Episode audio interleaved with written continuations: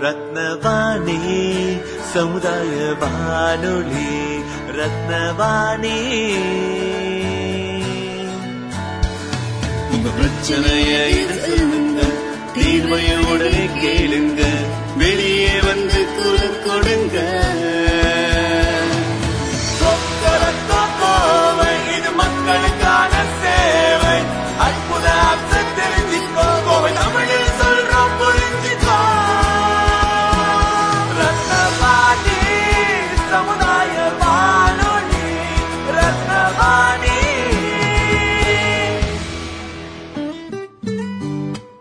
ரத்னவாணி தொண்ணூறு புள்ளி எட்டு சமுதாய வானொலி ஒலிபரப்பு கோவை ஈச்சனாரி ரத்தினம் கல்லூரி வளாகத்தில் இருந்து ஒலிபரப்பாகிறது.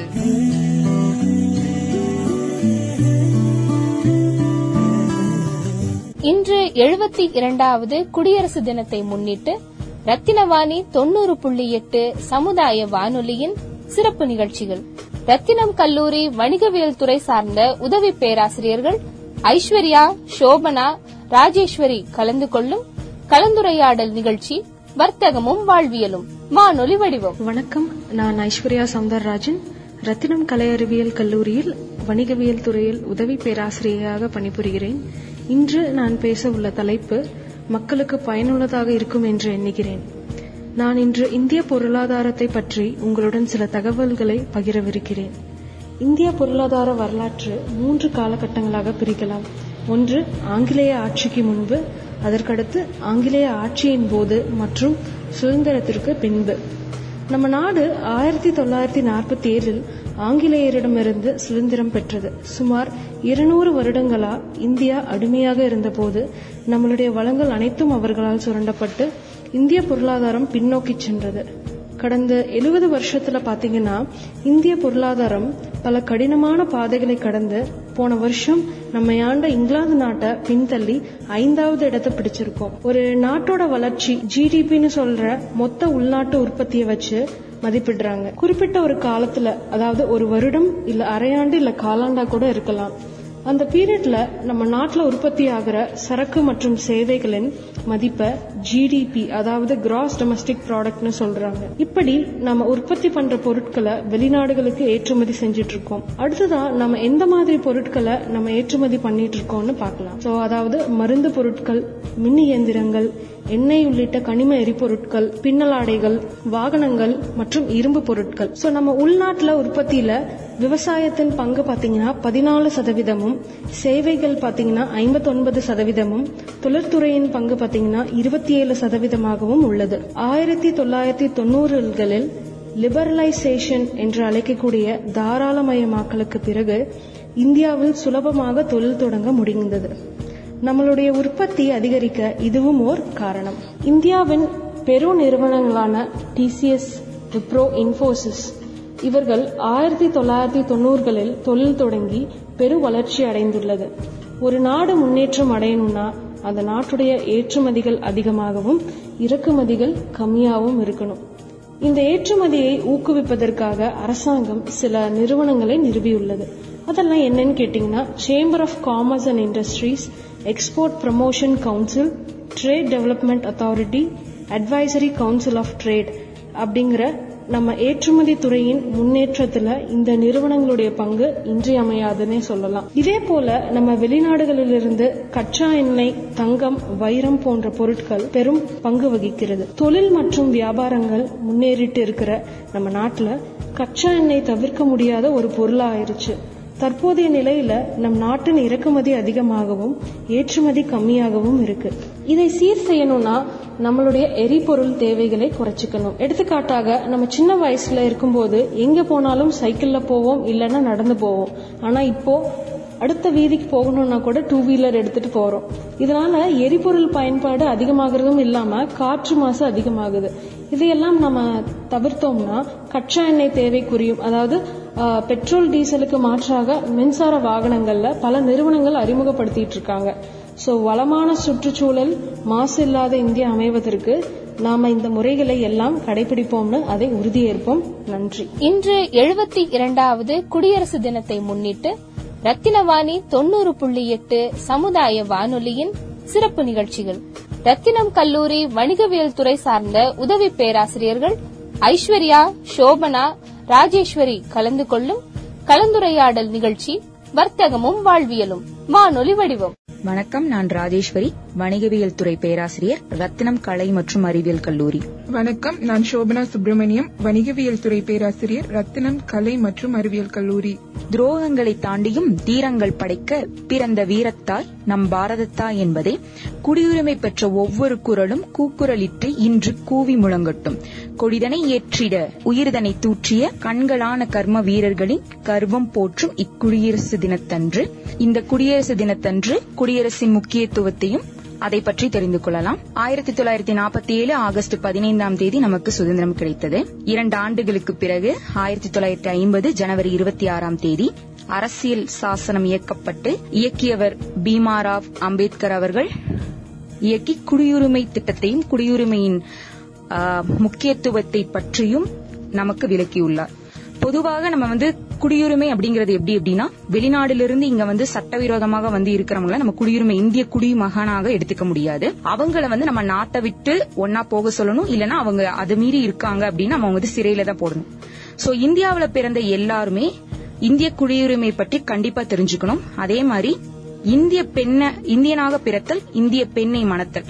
அந்த ரெண்டு விஷயங்களை வச்சுதான் ஆயிரத்தி தொள்ளாயிரத்தி ஐம்பத்தி ஐந்து இந்திய குடியுரிமை சட்டத்தின் கீழே அவங்க இந்தியால இருக்கிற மாதிரி குடியுரிமை சட்டம் இயக்கப்பட்டிருக்கு. ஆமாங்க. இப்ப வந்து மேம் சொன்ன மாதிரி குடியுரிமை அப்படிங்கறது என்னன்னு நீங்க தெரிஞ்சுக்கிட்டீங்க. இப்ப வந்து அந்த குடியுரிமைக்கு அடித்தளமா இருக்கக்கூடிய நுகர்வோர் உரிமைகள் அதை தான் நம்ம வந்து பார்க்க போறோம். நுகர்வோர் அப்படிங்கறவங்க யாரு அப்படின்னா ஒரு பொருளை வாங்குறவங்க. இப்ப வந்து நீங்க ஒரு கடைக்கு போறீங்க அப்படின்னா அந்த கடைக்கு போய் ஏதாவது ஒரு பொருள் வாங்குறீங்க. எக்ஸாம்பிள் வந்து இப்ப ஒரு பிஸ்கெட் வாங்குறீங்க அப்படின்னா நீங்க தான் வந்து நுகர்வோர்.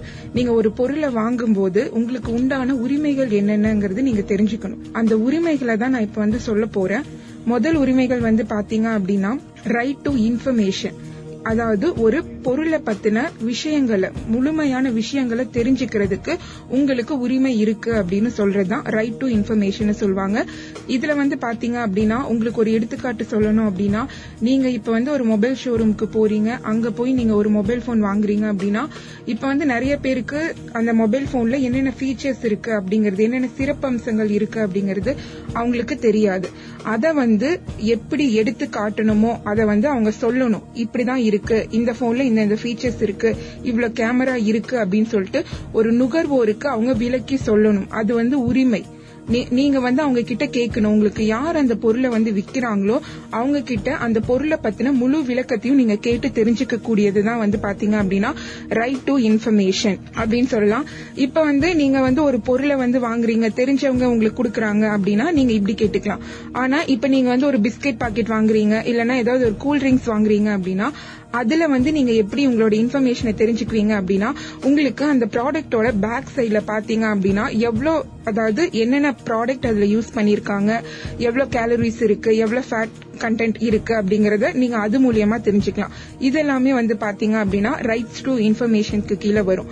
அடுத்து வந்து பாத்தீங்க அப்படின்னா ரைட் டு சூஸ் அதாவது ஒரு பொருளை தேர்ந்தெடுக்கிறதுக்கு உங்களுக்கு உரிமை இருக்குங்க. ஷோரூம்க்கு போறீங்க அப்படின்னா அங்க வந்து நிறைய கலர் இருக்கும். நீங்க வந்து ஃபோர்ஸ் பண்ண முடியாது. ஒரு நுகர்வோரை யாராலையும் ஃபோர்ஸ் பண்ண முடியாதுங்க. நீங்க தான் ஒரு பொருளை சூஸ் பண்ணும் இப்ப நம்ம நிறைய கடைக்கு போவோம். நம்ம இப்ப துணி கடைக்கெல்லாம் போனோம்னா நம்ம பின்னாடியே யாராவது வந்து எடுத்துக்கோங்க எடுத்துக்கோங்கன்னு சொல்லுவாங்க. ஆனா உங்களோட உரிமை என்னன்னா உங்க பொருளை நீங்க தான் தேர்ந்தெடுத்துக்கணும். இப்ப வந்து உங்களுக்கு பச்சை கலர் பிடிக்கல சிவப்பு கலர் தான் பிடிச்சிருக்குன்னா அது எடுக்கலாம். அது உங்களோட உரிமை. உரிமை வந்து நம்ம எப்பவுமே விட்டு கொடுக்க கூடாதுங்க. இதுதான் வந்து பாத்தீங்க அப்படின்னா ரைட் டு சூஸ் அப்படின்னு சொல்றது. நெக்ஸ்ட் வந்து பாத்தீங்க அப்படின்னா ரைட் டு சேஃப்டி அதாவது சேஃபான ப்ராடக்ட்டை மட்டும்தான் வந்து நீங்க என்ன பண்ணணும் அப்படின்னா வாங்கக்கூடிய உரிமை உங்களுக்கு இருக்கு. இப்ப வந்து சில ப்ராடக்ட் வந்து பாத்தீங்க அப்படின்னா மார்க்கெட்டுக்கு வரும். ஆனா உங்களுக்கு தெரியும் அது வந்து சேஃப் இல்லங்கிறது. உங்களை வந்து யாராவது அது வாங்க தூண்டுனாங்க அப்படின்னா நீங்க அதை வாங்காம உங்களோட ரைட்ஸை நீங்க அங்க யூஸ் பண்ணி உங்களுக்கு எது வந்து சிறந்த பொருளா தெரியுதோ அதை வந்து நீங்க வாங்குறது தான் ரைட் டு சேஃப்டி அப்படின்னு சொல்றாங்க. இதுக்கப்புறம் வந்து பாத்தீங்கன்னா ரைட் டு ஹியர்ட் அப்படின்னு சொல்லுவாங்க. இது என்ன அப்படின்னா உங்களோட ஒப்பீனியனை உங்களோட புகார்களையோ இல்ல உங்களோட நீங்க அந்த பொருளை யூஸ் பண்ணி உங்களுக்கு ஏதாவது ஒரு நல்லது நடந்துச்சு அப்படின்னா அதையும் நீங்க எக்ஸ்பிரஸ் பண்றதுக்கு உங்களுக்கு ரைட்ஸ் இருக்குங்க. இப்ப நீங்க வந்து ஒரு பொருள் வாங்கியிருக்கீங்க அது வந்து ரொம்ப நல்லா இருக்கு அப்படின்னா நீங்க யார்கிட்ட அந்த பொருளை வாங்குனீங்களோ அந்த பொருளை பத்தின தகவல்களை நீங்க அவங்களுக்கு சொல்லலாம். இதே மாதிரி நல்லது மட்டும்தான் அவங்க கிட்ட சொல்லணுமானா கிடையாது. நீங்க என்ன பண்ணலாம் அப்படின்னா அந்த பொருளை வந்து நீங்க வாங்கி யூஸ் பண்ணி உங்களுக்கு ஏதாவது ஒரு ப்ராப்ளம் ஆயிடுச்சு அப்படின்னா அந்த ப்ராப்ளம் அந்த புகார்கள் இருக்கு இல்லையா அதையும் நீங்க வந்து என்ன பண்ணலாம் அப்படின்னா மத்தவங்களுக்கு தெரிவிக்கலாங்க. இப்போ நீங்க வந்து நுகர்வோரோட உரிமைகளை பத்தி பாத்தீங்க. இப்ப அந்த நுகர்வோரோட பாதுகாப்பு சட்டம் அதை பத்தி பார்க்கலாம் நீங்க வந்து ஜென்ரலா ஒரு பொருளை வாங்குறீங்க அப்படின்னா உங்களுக்கு வந்து நம்ம போய் அதை கம்ப்ளைண்டா போய் எடுத்து வைக்கிறப்போ அதுல ஒரு பயம் இருக்கும். இது நம்ம சொன்னோம் அப்படின்னா இது ஏத்துக்குவாங்களா அப்படிங்கிற ஒரு பயம் இருக்கும். அப்படியெல்லாம் நீங்க பயப்பட தேவையில்லை. நம்மளோட அரசாங்கமே என்ன பண்ணிருக்காங்க அப்படின்னா பாதுகாப்பு சட்டமும் இயக்கியிருக்காங்க. அது ஆயிரத்தி தொள்ளாயிரத்தி எண்பத்தி ஆறு இந்திய நுகர்வோர் பாதுகாப்பு சட்டம் அப்படிங்கறத இயக்கியிருக்காங்க. அது எப்படி அப்படின்னு பாத்தீங்கன்னா இந்த நீதிமன்றம் வந்து தனித்தனியா கன்சியூமர் ஃபோரம் ஒவ்வொரு மாவட்ட தலைநகர்லயும் இருக்கு. சோ நீங்க வந்து ஒரு பொருளை வாங்குறீங்க. உங்களுக்கு வந்து அதுல ஏதாவது உடல் ரீதியா மன ரீதியா ஏதாவது பாதிப்பு இருக்கு அப்படின்னா அந்த நுகர்வோர் போய் அந்த நீதிமன்றத்துல கேஸ் போடலாம். ஓகேங்களா? அதே மாதிரி அந்த கேஸ் நீங்க போட்டீங்க அப்படின்னா உங்களோட வழக்கறிஞர் என்ன பண்ணுவாரு அப்படின்னா அந்த கம்பெனி அதாவது நீங்க வாங்குற அந்த பொருள் மேல அவங்க வந்து என்ன பண்ணுவாங்க? வழக்கு தொடுத்து அவங்க ஒரு சம்மன் வந்து எதிர்ப்பு தரவாதமா கொடுப்பாங்க சோ அந்த மாதிரி நீங்க பண்ணீங்க அப்படின்னா உங்களோட பொருளுக்கு அதாவது நீங்க பாதிக்கப்பட்டதுக்கு உங்களுக்கு அதுக்கான நஷ்ட ஈடும் வாங்கி தருவாங்க. சோ அதனால நீங்க வந்து நுகர்வோர் பாதுகாப்பு சட்டத்தை பத்தி இன்னும் நல்லா தெரிஞ்சுக்கிட்டு அதை கரெக்டா ப்ராப்பரா யூஸ் பண்ணோம் அப்படின்னா நம்மளோட பொருள் நம்ம வாங்குறது நம்மளுக்கும் சேஃப்டியா இருக்கும். அட் த சேம் டைம் உங்களுக்கும் ஒரு நல்ல அவேர்னஸ் கிடைச்ச மாதிரி இருக்கும். மேம் எனக்கு ஒரு சின்ன ஒரு ஆப்ளிகேஷனுங்க மேம் இப்போ பாத்தீங்கன்னா சாலையோர வியாபாரிகளுக்கு வந்து ஏதாவது வந்து குடியுரிமை திட்டம் ஐ மீன் நுகர்வோர் பாதுகாப்பு திட்டம் இதெல்லாம் வந்து இருக்குங்களா மேம் மேம் இருக்கு. இப்ப கூட ரீசெண்டா இந்த கொரோனா டைம்ல வந்து பாத்தீங்க அப்படின்னா நம்மளோட அரசாங்கம் சாலையோர வியாபாரிகள் அதாவது அந்த சிறு குறு தொழிலாளர்களுக்காக சாலையோர வியாபாரம் பண்ணிட்டு இருக்காங்க இல்லையா? அவங்களுக்கு ஒரு ஸ்கீம் கொண்டு வந்திருக்காங்க. அந்த ஸ்கீம் பேர் வந்து பாத்தீங்க அப்படின்னா பிஎம் ஸ்வான் நிதி அப்படின்னு சொல்லுவாங்க. அது என்ன அப்படின்னா ஸ்ட்ரீட் வெண்டார் ஆத்ம நிர்பார் நிதி அப்படின்னு சொல்லுவாங்க. இது என்ன அப்படின்னா இது மூலியமா அங்க ஸ்ட்ரீட் வெண்டார்ஸ் இருக்காங்க இல்லையா? அவங்க யாரு அப்படின்னா இப்ப காலனி தைப்பவர்களா இருக்கலாம் துணி தைப்பவர்களா இருக்கலாம் இல்லைன்னா காய்கறி விற்- விற்ப- விற்பனையாளர்களா இருக்கலாம். இவங்களுக்கெல்லாம் வந்து பாத்தீங்க அப்படின்னா ரூபாய் பத்தாயிரம் வரை வந்து கடன் தொகை வந்து அளிக்க முன்வரதான் வந்து பாத்தீங்க அப்படின்னா ஆத்ம நிர்பார் நிதி அப்படின்னு சொல்லுவாங்க. இது மூலியமா கொரோனா டைம்ல கொஞ்சம் பின்தங்கி இருக்கிறவங்க அவங்களோட வாழ்க்கை முறையை வந்து முன்னேற்றிக்கலாம். அதுக்காக இந்திய இந்தியா கவர்மெண்ட் இப்ப கொடுத்த ஸ்கீம் தான் வந்து பாத்தீங்க அப்படின்னா இந்த ஆத்ம நிர்பார் இது வந்து எவ்வளவு தேதி வரைக்கும் எஃபெக்டிவா இருக்கும் அப்படின்னா மார்ச் ரெண்டாயிரத்தி இருபத்தி ரெண்டு வரைக்கும் தான் இது எஃபெக்டிவா இருக்கும். அதுக்குள்ள உங்களுக்கு தெரிஞ்சவங்க யாராவது சிறு குறு தொழிலாளர்கள் இருந்தாங்க அப்படின்னா அவங்க கிட்ட நீங்க இதை வந்து சொல்லலாம் மேம்.